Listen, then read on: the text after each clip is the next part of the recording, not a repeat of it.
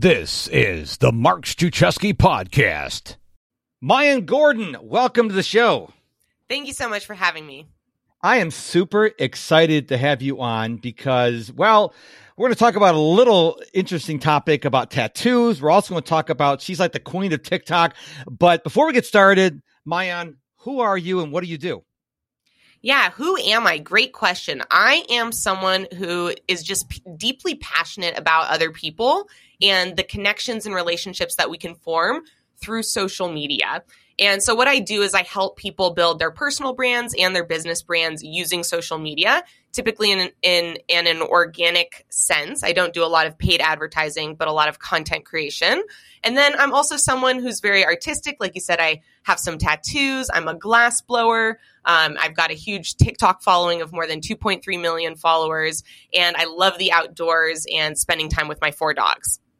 Four dogs. Well, I have one, so you got to tell me what are the types of dogs you have? I have two pit bulls who are two very different types of pit bulls. One's very fat, the other is very skinny. and then I have a German Shepherd mini mutt. She's maybe 40 pounds, um, but has all the German Shepherd kind of markings and colorings. And then we have a black brindle French bulldog. You know, I love dogs because when my wife and I go out for, if we're gone for a couple hours, we come back, we get greeted like we returned from the war. And I, I think we need, as human beings, we need to look at how dogs are non-judgmental and how much they love us because us human beings can be jerks sometimes. Yeah, yeah, absolutely. I mean, it, it, feels so good to just look in their faces and and see that love pouring out at you every single time you do it. Absolutely. So I, I want to go in so many directions on this show. So I'm just going to pick one. I'm fascinated by your tattoos, as we we were discussing before we hit record. Um, I, I hate needles, and you shared with me that you don't mind getting tattoos, but you don't like me like going to get your blood drawn. Yeah, I think you know the blood drawn is probably a combination of I also don't like blood, um, but but the needle's so big that they use and it's so visible, and there's just something that you know slithers inside me when I when I see that. The tattoo gun, though, you really almost can't see the the needles at all, and you can kind of just watch the ink because as they're injecting it, you know, beneath your skin, it kind of pools at the at the surface of your skin as well. Now, I live in a sheltered life and I don't know too many people have had tattoos. So I got to ask you, why have a tattoo or in your case, you have a sleeve technically, right? I do. I have a full sleeve on my right arm. So why did you decide, you know, I want to start getting tattoos and you know what? I want to go all the way and get a full sleeve. Tell us about that.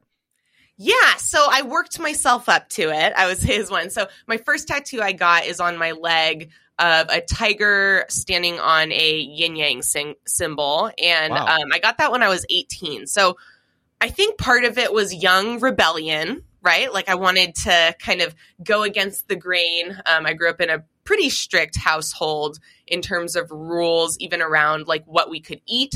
Um, we kept or, uh, Orthodox Jewish kosher, so we had to only eat from certain places and eat certain types of foods. And my parents were vegetarian, so a lot of limitations in the household. Um, and I just wanted to rebel. Plus art, right?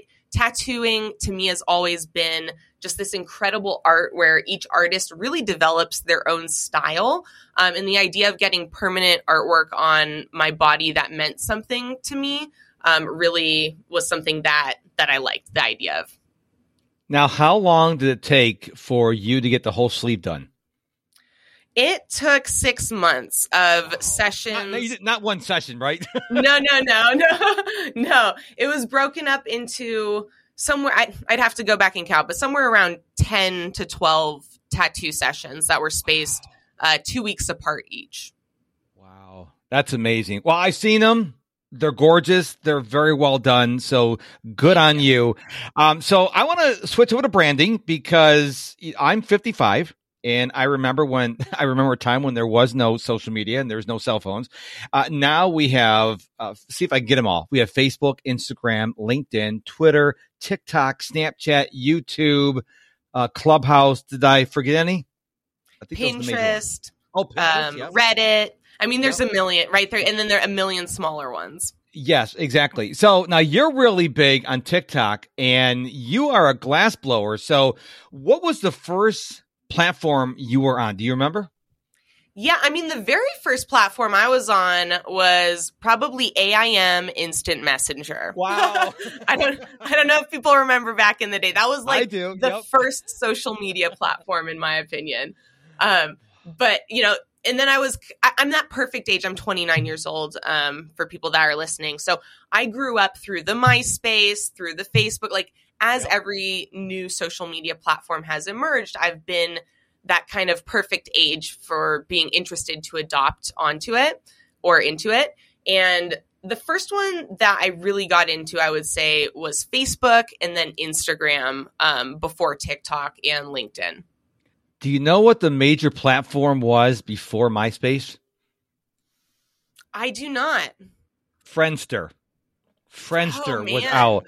And Friendster went away, and then MySpace went, came, and then then Facebook came out and took over the world. I never did anything with Friendster. I think I was on MySpace for like five minutes.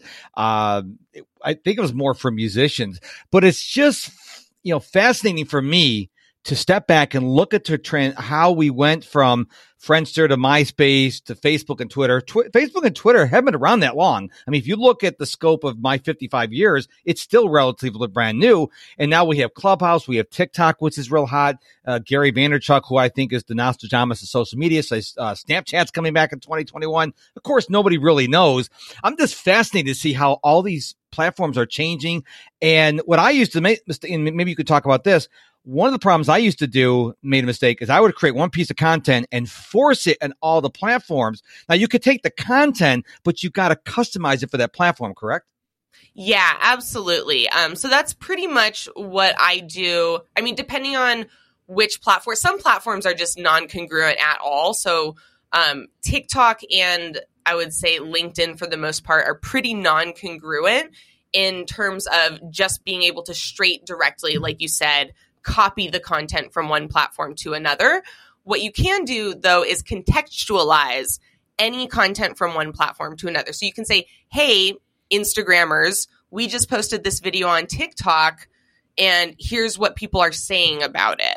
Or go join them in this new hot trend that's trending over there. So you can kind of talk to people on one platform about the other audience that you have on another platform.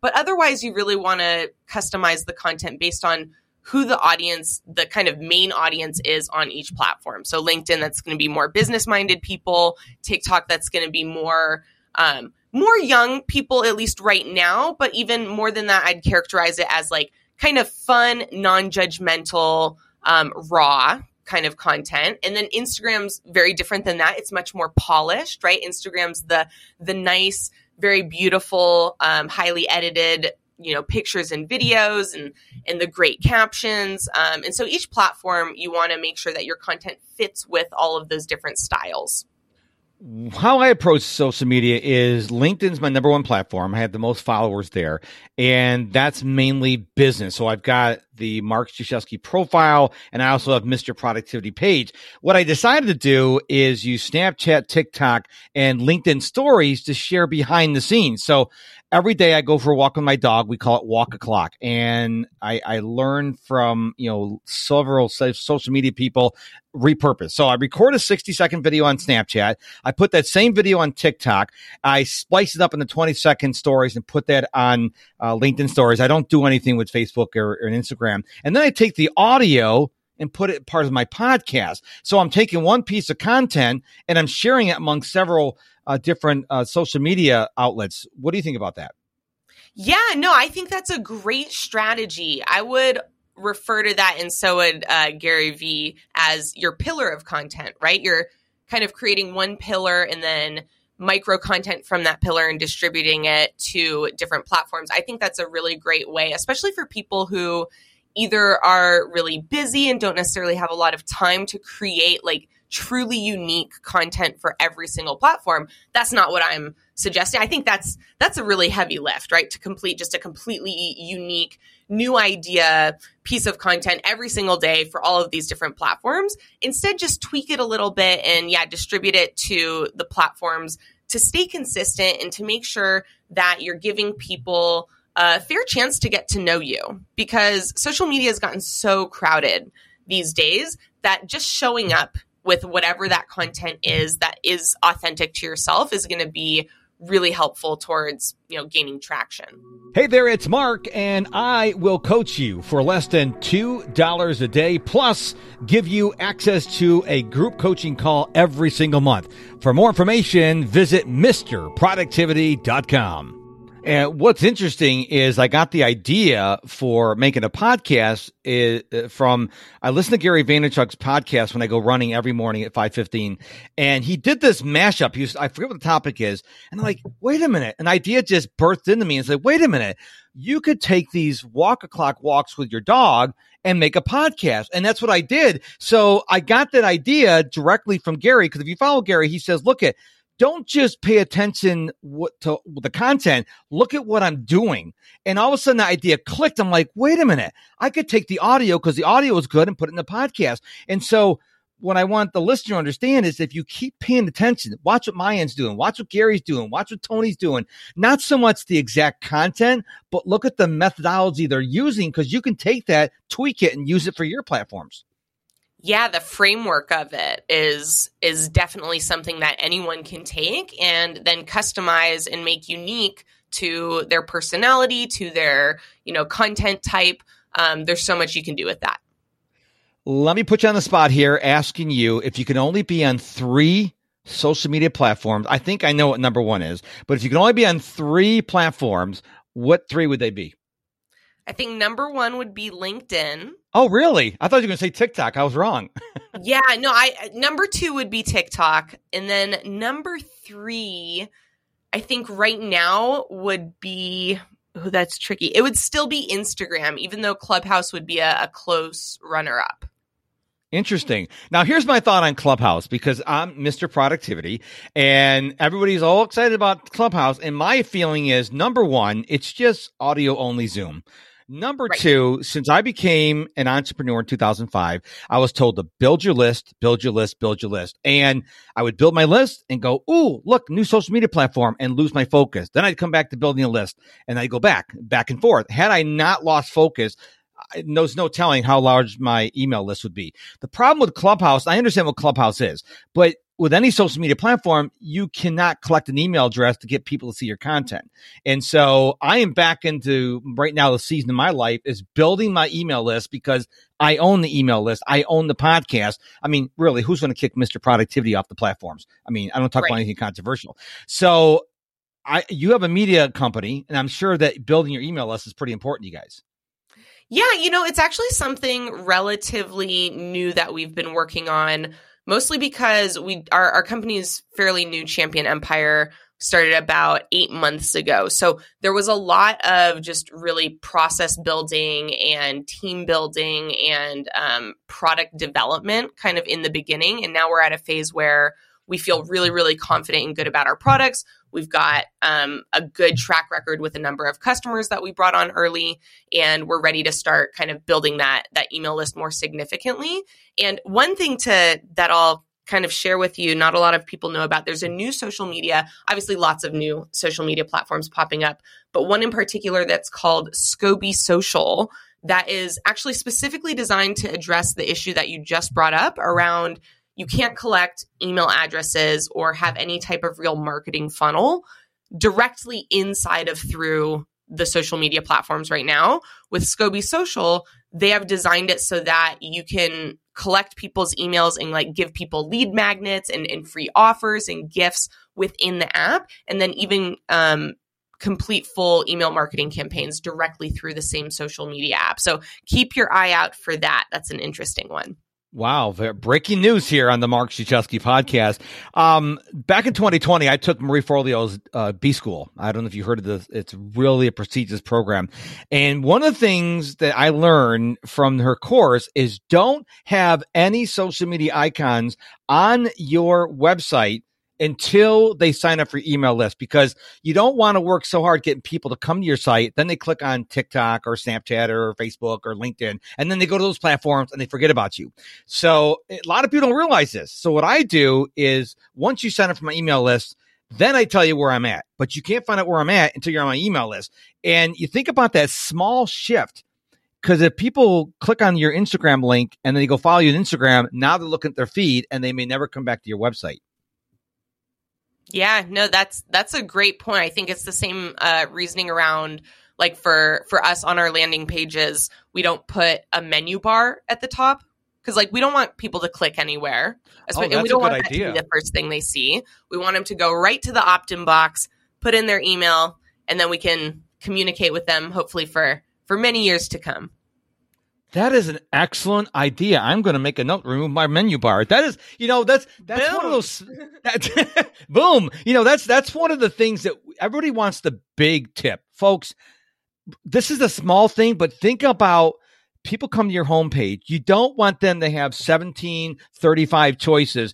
You want them to do one thing, sign up for your email list. And I think I need to redo my website. So my homepage say, Hey, listen, welcome, sign up for my email list because as you know, you're you're only 29, so I don't know if you remember a time when there was only like maybe a handful of cereals in the cereal aisle at the store.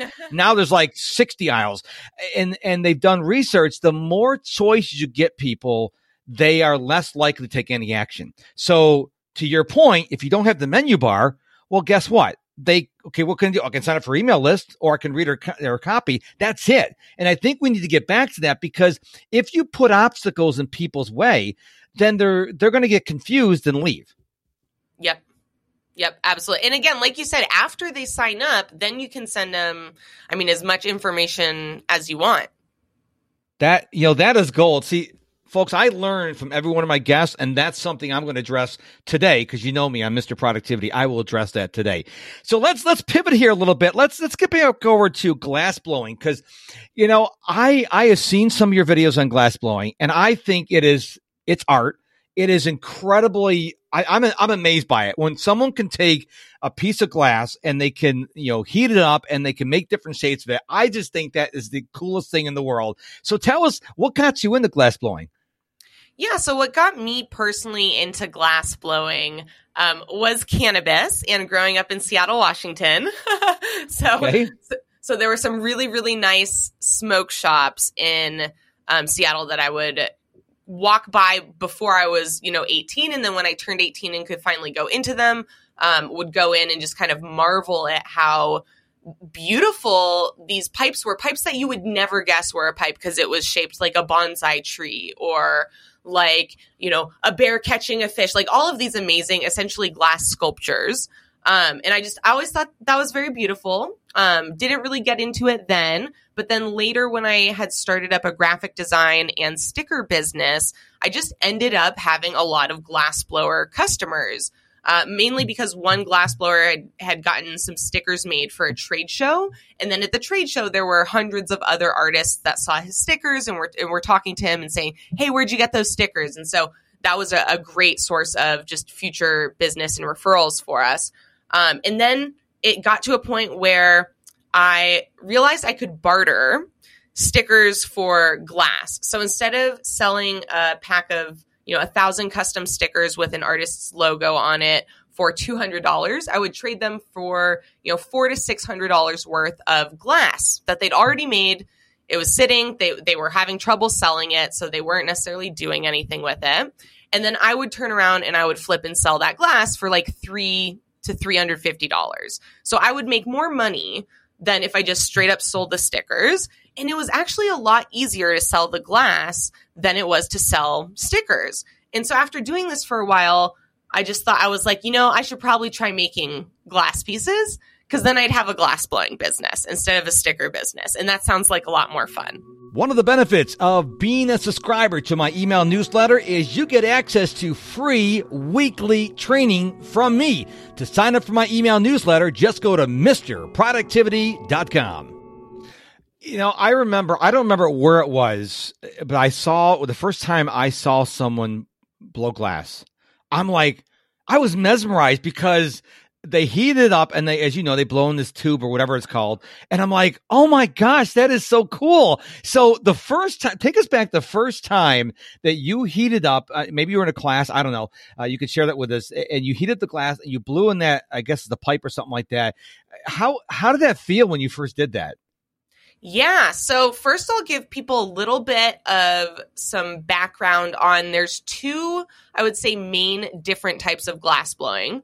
One is called soft glass, and it uses a giant furnace, um, and you kind of dip a big, giant, long pole into the furnace and you gather up some hot glass. And usually you have a team of people working on a single piece. Um, that is not the type of glass blowing that I do. I do something called borosilicate, um, which is all done on a tabletop torch. So all of the work that I do is directly inside of the flame. I don't kind of dip the glass in a furnace and pull it out. All the work's done mostly directly in the flame. I might pull it out for a couple seconds. For example, if I am blowing into the tube, that's not done in the flame, but borosilicate cools down much more quickly. So you have to constantly be putting the glass back back into the flame.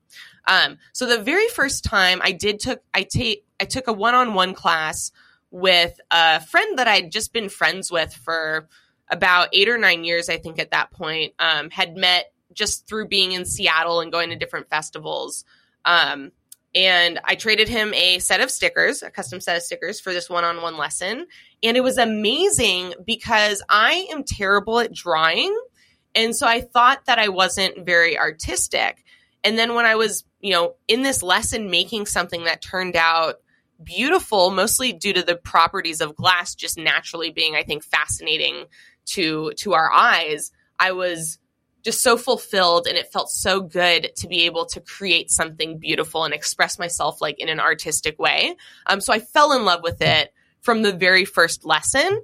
And I was also just shocked at how quickly I could make something. So again, even with me trying to draw a cat, for example, one, it's going to turn out really poorly but it's still probably going to take me quite a while to try and draw it versus a, a glass piece I can make anywhere from like now I'm much faster. So I could make something that's actually beautiful in three minutes at probably the fastest, um, and probably averaging around 10 minutes to make like a fully finished piece around the things that I enjoy making.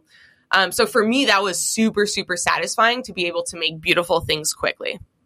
Wow. I, am just, you know, as you're talking in my mind, I'm just thinking of all the times I've seen people make things out of glass. Because for me, you know, as a normal person, not that you're abnormal, but you can, you can, you're artistic and you can make glass. I'm like, I put water in a glass and I drink it. But that someone had to create that. Now, obviously, the glass I use at home, they didn't have someone like you making it. That'd be pretty cool. But uh, it's just amazing that glass can be so malleable because uh, we're used to if you drop it on the floor, it breaks, but it's malleable at a certain temperature, which I find utterly fascinating. Yeah, absolutely. And that's that's another one of like the differences between soft glass and borosilicate is that strength and durability. So borosilicate is a very very strong type of glass um, and a lot of the the pieces that I make because they're small and dense, they actually won't break if you drop them, which is is pretty cool. So I make a lot of like necklace pendants, like um, that you put on a a necklace and, and wear. Um, you can also a lot of people will put them on their on their dogs' collars or cats' collars, or you know use them as a keychain. So there's like a lot of fun uses for them. Um, but I drop them all the time, and sometimes they do break or mostly chip more than they like shatter break the same way a drinking glass might you know shatter if you dropped it. Um, but there's there's lots of different types of glass even outside of you know soft glass and borosilicate there's tempered glass there's like what they use in you know your house wind. So there's there's a large variety and they all have different kind of strength properties and, and heating properties and things like that. Wow well, I'll, I'll get off my uh, fanboy thing because I this thing I could talk listen to you talk about this for a long time. It's very very fascinating. So before we get to the uh, mic swap portion of the show, is there anything else you wanted to share with us today? Yeah, I'd love to encourage people to reach out to me because one of the things that I'm really focused on is creating free resources. Um, so part of our our company's core values is generosity and we're getting into a, a, period of our company where we have more resources and energy and time to commit to our generosity mission and value. And so we just really, I, I encourage anyone to reach out to me um, if they're looking for resources, if they're looking for any type of guidance, or if there's any type of help I might I might be able to provide them. And on TikTok, your World of Glass. World of Glass on TikTok, Maayan Gordon Media on Instagram, just Maayan Gordon on LinkedIn. Wow. Okay. Thank you for sharing that with us. A fascinating conversation with you, by the way. Thank you so much. But now we come to the part of the show where I allow you to be the temporary host of the Mark Struczewski podcast. You don't have to say my last name, so I just want to relieve that burden from you. Um, don't ask me anything about Social Security or credit card numbers, but anything else you want to know about me or any topic is on the table. If I don't know, I'll tell you I don't know. So go ahead. Awesome. Well, I want to know what do you see as the three biggest differences in our society um, between right now and let's say when you grew up as a kid? Well, I was born in 1965, so when I look at the when I grew up, it was like 70s and 80s. Well, obviously we didn't have the internet, but we were still distracted. We were distracted. I would come home from school and I'd go outside and play soccer, football, basketball, whatever, my friends. And uh, so we still have distractions. We only had three channels on TV. I know that's that's another lifetime for you. Uh, you don't know that what that's like, Maayan. Uh, but uh, the the three differences I would say is people were more patient back then. People were more trusting. I mean, a lot of times you didn't lock your doors. And I think people were friendlier, believe it or not, back then because – you know, you hung around with your friends in your neighborhood because your parents weren't going to drive you across town. So you had to make friends in your neighborhood, whether it's an apartment complex or a subdivision, and you had to make friends. And if you didn't get along with them, you had to learn to make up really quickly because if you had, like, say, eight friends and you're mad at all of them, well, you have no one to play with. So I would say those are three differences. Oh, that's awesome. Do I get to ask you another question? Yes, you do. Wonderful. Um, what did you want to be when you grew up when you were a kid? Believe it or not, I did not want to be Mr. Productivity. I did not want to be a podcaster because they didn't have podcasting back in 1965. But my dad was a fire fireman. Okay, he was a volunteer fireman. He was everything from what they call an Indian, which is not politically correct anymore, but a rookie in the fire department. Then he made his way up to, he learned how to use all the fire trucks and an ambulance, and he became a second lieutenant, first lieutenant, captain, battalion chief, chief of the fire department, and president. So I'm like, really cool. I can drive a car with lights and siren and all this other stuff. Now, I was a volunteer firefighter for a while. Um, and I, I had to get out because of health reasons because I have something called vestibular nerve disorder. I fell in some black ice up in New York State back in 1989. But I wanted to be a fireman because my dad was a fireman. That's what I wanted to be when I grew up. That's awesome. That is so cool. That's like a, a dream scenario, I think, for for a lot of kids. Yeah, and I, I, tell you, you know, I wear glasses. So when I was in the, the fire department down here, volunteer fire department here in West Houston, uh, you go into burning buildings. Okay, now you're wearing a mask I can't wear glasses, but that's no big deal because you can't see anything anyways. But when I had the the vestibular nerve disorder, you got to remember if you trip on something in a dark room, you probably could stabilize yourself.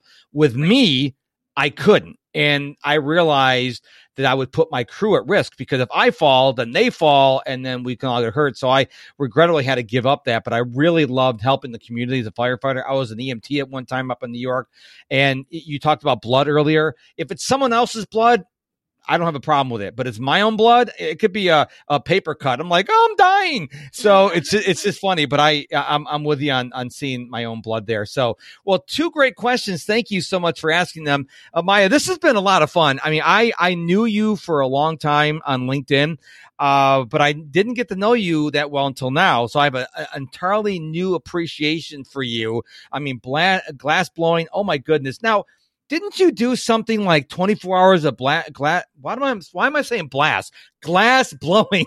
Um, didn't you do something like that not too long ago? Yeah. So this December, um, 2020. Yeah.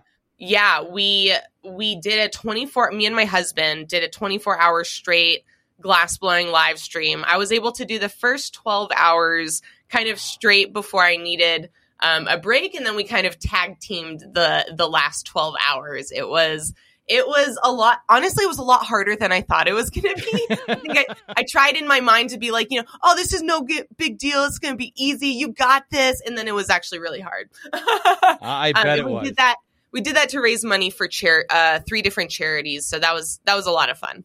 That's awesome. So, final question for you: If there is one takeaway you want the listener of this podcast episode to, to walk away with, what would that one takeaway be? That one takeaway would be that you have everything inside of you that you need to be successful, that you need to achieve absolutely anything that you've ever dreamed of.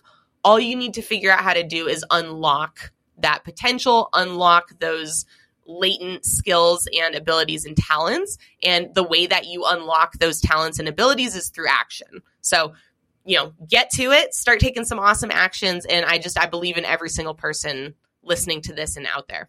And no more excuses. exactly. Get the excuses, take action. Maayan, thank you so much for being on the show today. It was awesome having you here. Thank you so much. Hey, hey, hey, hey, hey, hey, don't leave this episode yet. I have a very important announcement for you. I want you to go to MisterProductivity.com right now and get the top five productivity tips for entrepreneurs absolutely for free. It's my gift to you. And while you're at MisterProductivity.com, I want you to click on the tab that talks about my digital productivity coaching program. I call it DPC. This program is incredible and I'm super excited about it because one, via a dedicated app, you get daily, yes, daily coaching and accountability prompts from me and the ability to ask me questions, short questions in the app. You get a live group coaching call every single, well, month with me. Third, you get access to a DPC members only community online, and it's not a Facebook group. And fourth, you get replays of all the group coaching calls and my Saturday morning trainings. Now, my Saturday morning trainings are free, but there's no replay. But DPC members get access to the training, to the replays, part of their membership. Now, what's this cost you? You may think thousands of dollars. No, it's $49 a month. That's less than $2 a day. So check out the digital productivity coaching program and grab the top five productivity tips for entrepreneurs at my website, MisterProductivity.com.